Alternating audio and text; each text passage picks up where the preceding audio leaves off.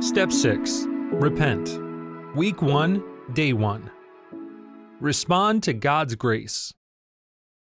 The opening prayer for this lesson is God, help me to respond completely to the grace offered through Christ.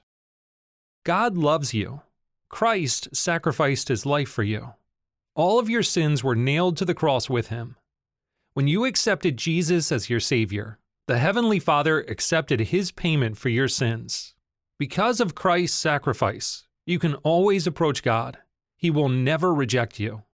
Hebrews 13, verse 5 says, For he has said, I will never leave you nor forsake you. God did more than forgive you. Adopting you as his child, he also gave you a new spirit. You can know God intimately because through the Holy Spirit, he is making you new from the inside out. As God's heir, he will give you everything you need to live a life of freedom and purpose both today and eternally.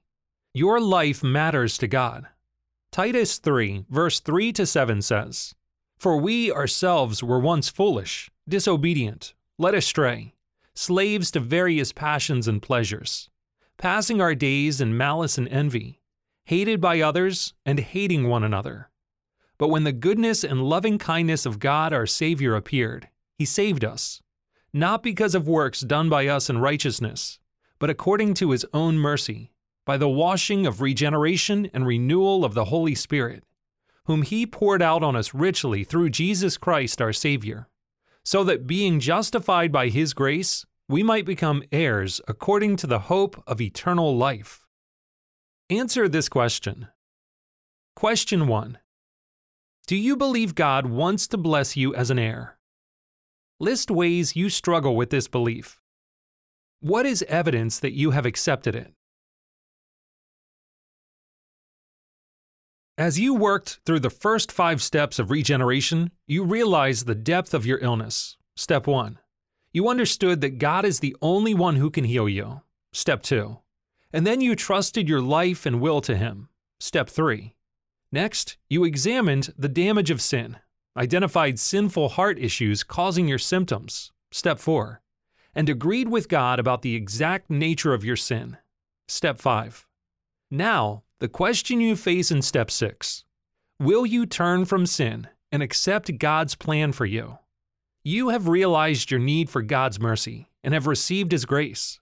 But are you ready to respond completely? Are you willing to change in response to His love for you? Most of us came to regeneration to fix harmful patterns affecting our lives and to heal hurts. We discovered in the process, however, that our harmful patterns come from the misplaced worship of our hearts. What we love and hope for most sets our direction and affects how we respond to life.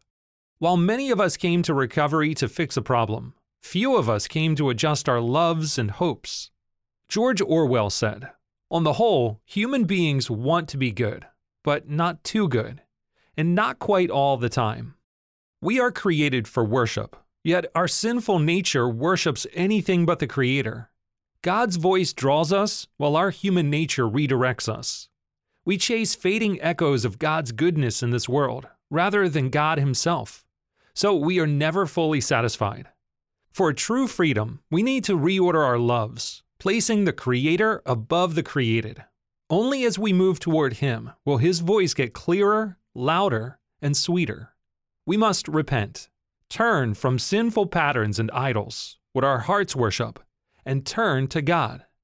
Repent is defined as to turn from evil and to turn to the good. Step 6 says, we become entirely ready to turn away from our patterns of sin and turn to God. Take time to answer these questions now. Question 2 When you first came to regeneration, was there anything you were unwilling to do or change to gain freedom? If so, has your willingness changed? Explain. Question 3. List any loves, hopes, pleasures, or passions that you are not yet entirely ready to turn from. Consider the idols you identified in step 4. Jeremiah 2, verse 13 says, For my people have forsaken me, the fountain of living waters, and hewed out cisterns for themselves, broken cisterns that can hold no water. Psalm 36, verse 7 to 9 says, How precious is your steadfast love, O God! The children of mankind feast on the abundance of your house, and you give them drink from the river of your delights.